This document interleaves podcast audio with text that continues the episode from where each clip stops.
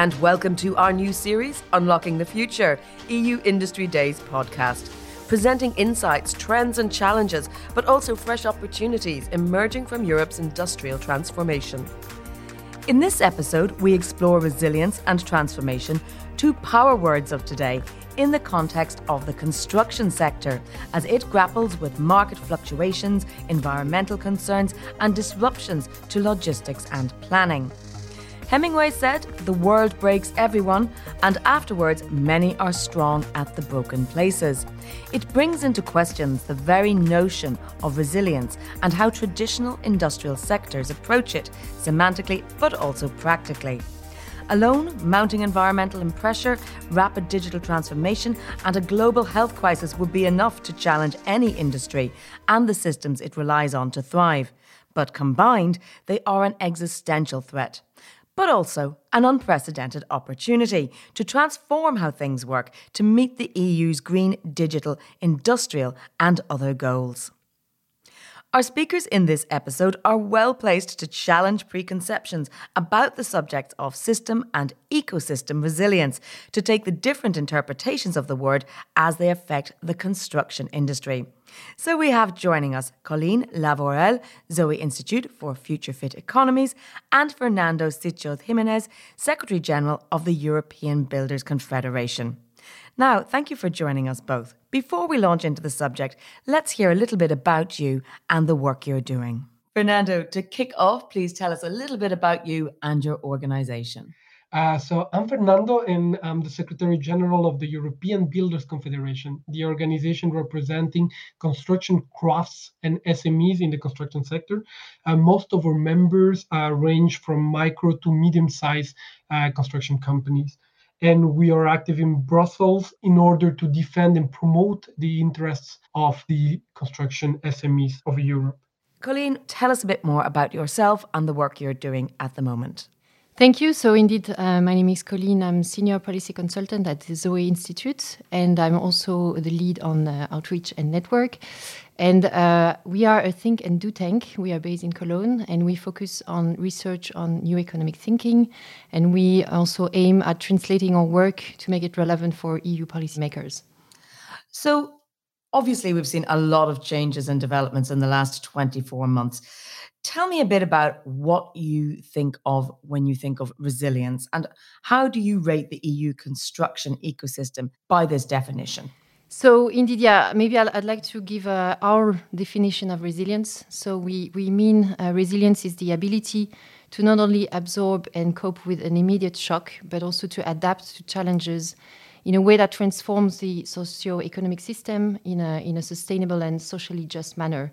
So here there are three main dimensions, three capacities. Uh, the capacity to absorb and cope with the immediate shock, the adaptation to a new situation, and the transformative capacity to bounce forward. And we really want this uh, term bounce forward and not bounce back because it's not to go back to uh, normal. Um, unfortunately, more than 10 years ago, uh, construction was one of the most heavily hit sectors by the economic crisis. And when we were about to, to recover, we were about to, to consider recovering from that hit, a pandemic hits. Now, again, construction showed uh, its capacity to, to take the blow and to, to find ways to keep going and to keep going to a satisfactory level so that our companies cope and manage to survive. Well, now we've heard in other sectors uh, we've had on this podcast series that COVID has, in a way, shone a spotlight on perhaps inefficiencies in certain sectors. Do you think there's a sense in which the COVID pandemic may have urged the construction sector to make changes to inefficiencies that already existed? So, to some extent, yes. And I can give as an example um, the national recovery and resilience plans, which we have assessed. So, we are really looking at those plans through the lenses of systemic change. So it means really a, a holistic approach. So um, not only looking at how the sectors, I mean, the economy can also recover uh, thanks to indeed GDP growth, uh, technology, uh, more efficiency, etc., but also looking at the convergence with the uh, impact on, on society. So all the social aspect. There were quite a lot of investments also put uh, in renovation for energy efficiency, but at the same time, uh, a lot of plans also using this opportunity to to drive system change. So, from also not only creating jobs but also improving job quality or introducing further uh, circular practices or nature-based solution. So here we see that the importance of connecting much more the environmental drive with the social objective of uh, also developing um, a society where people can can really um, thrive, and, and that also is just for uh, for everyone. I think the sector has been facing for for very long uh, an image issue. We still have people thinking about construction being all the stereotypes that we we might have, and in some part they might be true in certain situations, but uh, actually we're trying to improve that. Let's take the example of youth participation women's participation. Uh, it has been something that it's really important to me uh, that i've been trying to to, to develop uh, for for a few years. Um, i've been in EBC for eight years now. So uh, i've been trying to, to, to monitor that and to push for that. And i see since 2015 a, real development in that facet of my work. So I do think that the green and digital transition are going to help um, making these changes. Um, will help attract new people that is uh, really needed. We often talk about this, the environmental sustainability, but we also need a social sustainability in our sector. So yes, I, I share that view, and I think that is the way forward for, for the, the sector to keep contributing or even to improve its contribution to the European uh, community. Well, speaking of the European community, let me get a sense from you on what sort of actions or initiatives that have been taken by the European institutions are helpful and really prompt or drive the change we want to see. I'm thinking of things like the circular economy strategy or regulations like the Renewable Energy Directive or Energy Efficiency Directive, and of course the overall Green Deal. What sort of things there uh, do you welcome, or do you see that they could go further? I think one of the most recent dossiers that um, might be very helpful for us in the context of the renovation wave and the, and the Green Deal uh, is the talks about the energy performance, the energy performance of buildings directive. And um, we do see now the interest for the renovation market turning into concrete outcomes for our construction SMEs at the local range. I see an interest for something that we have been pushing uh, lately that is called one stop shops for energy efficiency as a tool for any European citizen to consult uh, the right people in order to renovate their house, their flat, whatever property they have. And for this, we work in collaboration with the representation of property owners because I think it's one of the most concrete outputs that is taking importance in the momentum that the renovation wave is bringing to the considerations on energy efficiency, on the performance of our buildings, on circular economy, on the energy renewables.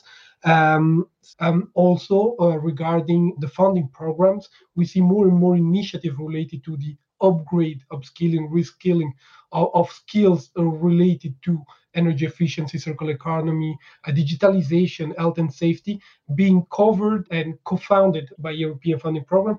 I, I see I see developments. There are still, of course, adaptations to be made, but it's there there are positive signs. Well, indeed, it's it's to say that the resilience means also to find out the, the right policy mix and uh, definitely also stimulating more demand side approaches. Um, so cities in particular can really play a, a, big role here by using public procurement and more inclusive approaches. I'd like also to stress that this mission uh, to reach 100 climate neutral cities is a very good example of uh, the, the power force that lies uh, in the cities. And of course, reaching climate neutrality by 2030 implies big changes. Uh, so we, we think that also the business should uh, be more in the driving seat uh, so embracing uh, standardization, also embracing uh, energy efficiency and um, yeah, all new technologies.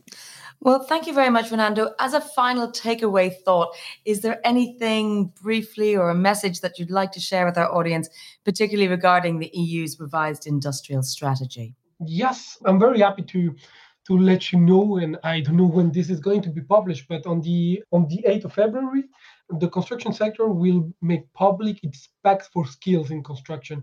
it is a document uh, on which we have been working collaboratively with uh, FIEC, the association representing uh, construction companies of all size, and the trade unions EFBWW, so that we push for further commitments regarding skills in construction with qualitative key performance indicators so that people commit in a way that uh, is going to, to be monitored and kind of proven that we we are trying to make things improve in the skills agenda.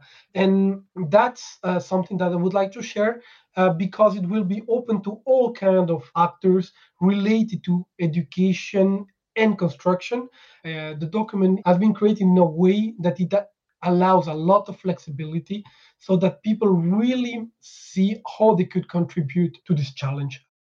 So, just to recap and to repeat that uh, resilience really requires capacity on absorptions, adaptation, transformation, and that it really also means that uh, we need to take this holistic perspective, looking at what the, are the assets that we have, what are the driving forces behind the transformations from institutions, infrastructure, the market, of course, and the people, and which is the direction we want to, to build. So, ensuring a well being, competitiveness, and equity um, environment and that, that really means to focus more on the people, empower them, rely on cities, local actors, and SMEs, and really also focus on those uh, solutions that are more future proof, the ones that are uh, holistic. And thank you both very much. That certainly covers it.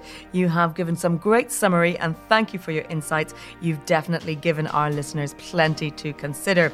That's it for another episode of Unlocking the Future, the EU Industry Days podcast.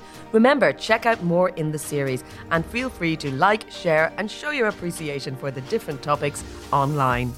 We will continue the discussion on the construction ecosystem and specifically its green and digital transformation, as well as skills and youth, in a dedicated session during the EU Industry Days on 8th of February 2022. So don't forget to register.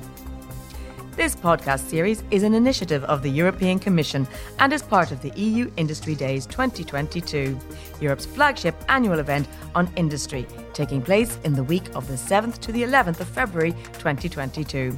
For more information on the EU Industry Days, visit the website. This podcast was produced by VO with the financial support of the European Union. Its contents do not necessarily reflect the views of the European Commission.